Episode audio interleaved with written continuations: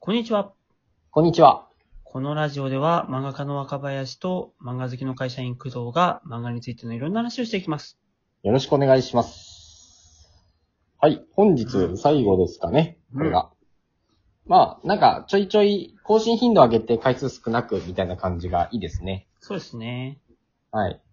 お気軽にやっていければと思います。はーい。じゃあ、読みますね。お便り来てるので。もうこれほんと、5分前に届いたやつですね。ほうほう。ラジオネーム、塩麹肉さん。この方も、なんかいたね。うん。はい。覚えてるよ。先生、工藤さん、こんにちは。こんにちは。いつも楽しく聞いています。質問です。キャラに目的を持たせるべきと言いますが、冷静に考えたらなぜ目的が必要なのでしょうかキャラの魅力を見せてるだけじゃダメなのでしょうかという質問ですね。なるほど。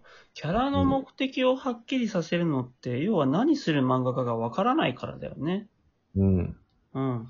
要は、なんかキャラが魅力的なのって、こいつが何をしようとしているのかとかも全部込みなのではって気はしてるけど、どうだろうね。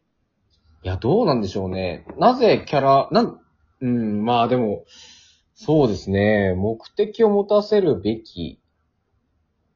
漫画がこういう漫画じゃないとっていうのはなんでそうなんでしょうかね。読んでて苦痛なんですかね。目的がないと。なんか、目的ないまま読まされる漫画って、何を期待していいかがわからないんだよね。あー、なるほど。なんか、あるたまに、一体キャラの目的が何なのかわからず、何をする漫画なのかもわからず、うん。ただただ読まされる感じの漫画ってあるけど、うん。難しいよ。うん。すごい難しい。あのね、浦沢直樹先生のさ、はい。朝が来るだっけ朝が来ただっけはいはいはい。あるじゃん。あれのあの、1話目2話目あたりの展開ってさ、はい。まあ、ずっとその主人公の朝がさ、はい。母ちゃん子供が生まれるわ、つってさ、はい。ずっとお医者さん呼びに行くっていうだけの話なんだけどさ、はいはいはい。それがなん、どういう話になっていくのかもずっとわかんないまま、勢いだけで読む感じの。あ、読んだことないですか、読んだことないですね。そうなんだ。でもなんか、浦沢直樹先生の、なんかすげえところって、はい。なんか、すごい、何を読まされてんのかよくわかんないけど、なんか読めるっていうさ、20あ世紀少年の冒頭とかも確かそんなだった気が気がするんだ。ああ、日常を描きますね、ただただ。そうそうそう何の漫画なんだろうこれ20世紀少年、え、20世紀少年って何みたいな。そうそ20世紀少年も最初、なんかうだつの上がらないコンビニ店員のケンジが、う。はい。ただただ、うだつ上がらないっていう話じゃん、最初。はい。それがどう繋がるか全然想像できないですね。ねうんだから、でもなんとなく読めちゃうっていうのが多分、浦沢先生はすごい、なんだろうね、演出とかがすごい上手いんだろうな。うーん引き、引き引きの能力がすごいよね、というふうに僕はなんとか、ぼー、ぼけーっと 思って る。ぼけーっと思ってる。あそうあ。でそう。もそれぐらいだから難しいってことですよね。目的そうだ、ね。を見せないと。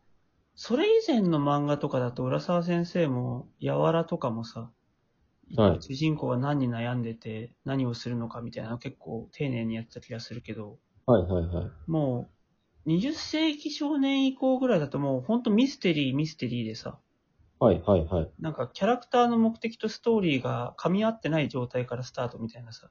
うんうんで、この状態からどんどんどんどん事件に巻き込まれていくみたいなさ。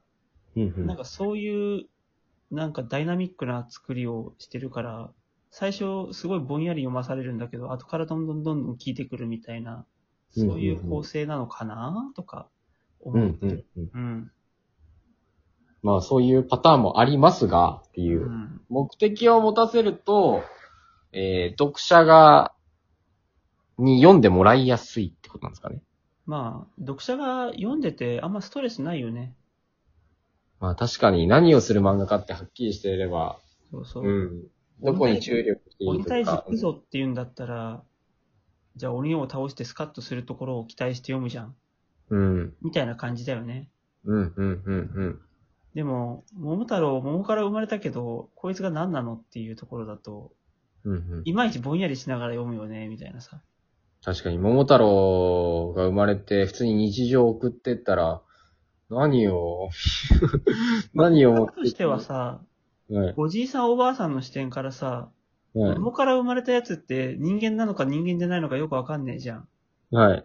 こいつのなんか、一見本当に可愛らしい赤ん坊なんだけど、なんかちょっとよくわかんない部分があって、その辺が軽くサスペンスっていう書き方だったらわかる気がする。うんうんうんうん。こいつは何なんだっていうのを徐々に紐解いていく話。っていうのを目的に添えるというか、うんうんうんも桃太郎を解明するじゃないけど知っていく。そうそうそう。なんかそういう話をどう面白がればいいのかっていうところがちゃんとはっきりしてればいいのかな。う。うーん。うん。そうじゃあだ。目的っていうのも何か達成するだけじゃないというか。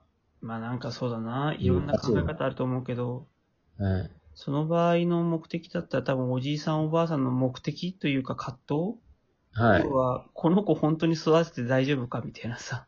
のを、えー、解消していくのが目的で、みたいな。みたいな、そうだね。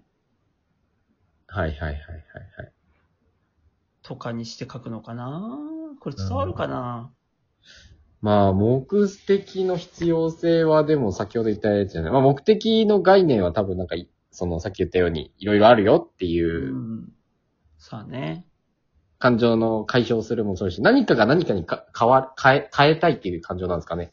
まあまあまあ、そうだね。多分、うん、そうなのかなうん。難しい。日本語は難 しい。で、必要性としては、そうすることで読者が読みやすくなる。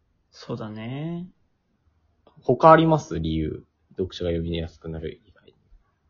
ええなんだろう。まあ、要は、何がしたいかとか、まあ、何がしたいかによるんじゃないかな。うん、それしかない気がする。結局何がしたくて何に悩んでんのみたいなさ。はいはいはいはい、なはんいか。そういうのが分かるっていうのが、とにかく大事な気がするな。まあ、実、まあ、その読みやすい以外にも理由としてありそうだけど、すごいとにかく大事ということです。うんだって、それない漫画を読むのって、本当にね、ぼんやあ、でりもしたそま こまが読一む番よ。大きい、つら、大きいとこなんですかね。読みづらいという、よ読むきっかけ、動機に、うん。がなくなっちゃいそうっていう。一見主人公に何の動機も目的もないように見えて、はすいご。い悩みだけ抱えてるみたいな書き方もあるじゃないはいはいはい。で、悩み抱えてるやつって、そういう、それは結局悩みを解消したいわけじゃないうんうんうんうん。それが目的となるわけなので、話の目的としてはこの悩みはい解消されるんだろうかっていうところで引っ張っていくわけだよな。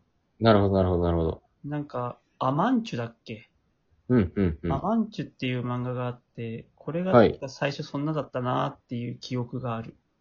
うん。もうだいぶ前に読んだ記憶だけど。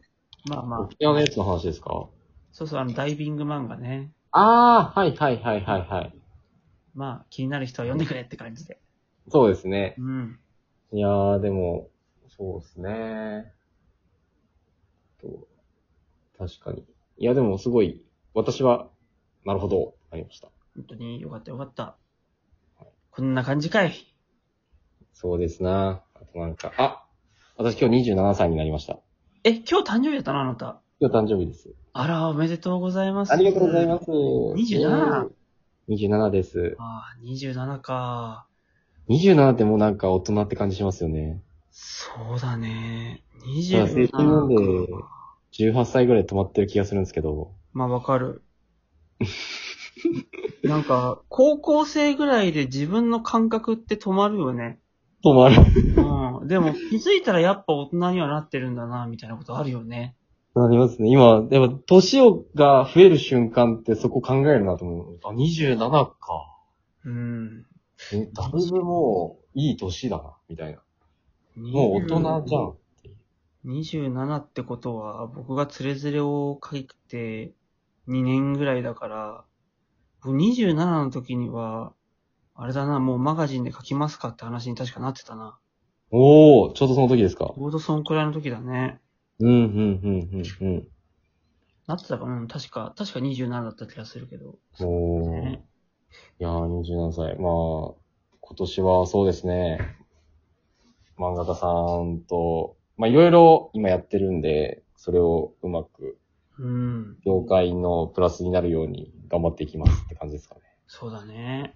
はい。いや工藤さんが、なんか偉くなったら、僕はもうその骨で仕事をもらう感じになってく る。頑張ってください。またまた、もう、お仕事は困らないでしょうよ、若林先いやい生。やいや、もう、僕なんてもう37とかになったらどうするのよ。いやいやいやいや。今、若林先生おいくつでしたっけ今ね、33なんです、僕。はいはいはいはいはだからねい。。今年4ですかいや、もう3になった。あ、3になった。そっうかん。そうですねいやいーやー、もう気づいね。た。気づいたって感じいですやかえそうなん ですかーまたもうなまんかた。ね世の中すごい人いっぱいいるし さ。もう細々いやーと。いや、若林先生も含めてですけど、まあ、すごい人はいっぱいいますよ。うん。だからでも若林先生も、その中に入ってますよ、もちろん。いやいや、小粒よ。小粒よ。いやいや、そんなことないっすよ。もうこれからはね、なんかはい。大きな仕事を一個やるとかじゃなくてね、はい。細かい仕事をいっぱいやってね、はいはいはい。ちょっとずつ稼いでいくのよ。いやいやいやいやいや。おっきいやつ見たいっすよ、俺。いやー火の玉見たいっすよ。いやいや、もうなんかね、ななんだね、なんかもう未来の話をするとすごいネガティブになるね。 急に。急なネガティブ。ま、頑張るよ。 いやー、楽しみにしてます。私も頑張ります。はい、おめでとうございます。ありがとうございます。業界に貢献できるように頑張りええまえす。ええじゃあそんな感じで、はい。ラジオへのお便り待ってますってことで。待ってます。また、ね、たま、お、お便りたまったタイミングとかでやりましょう。はーい。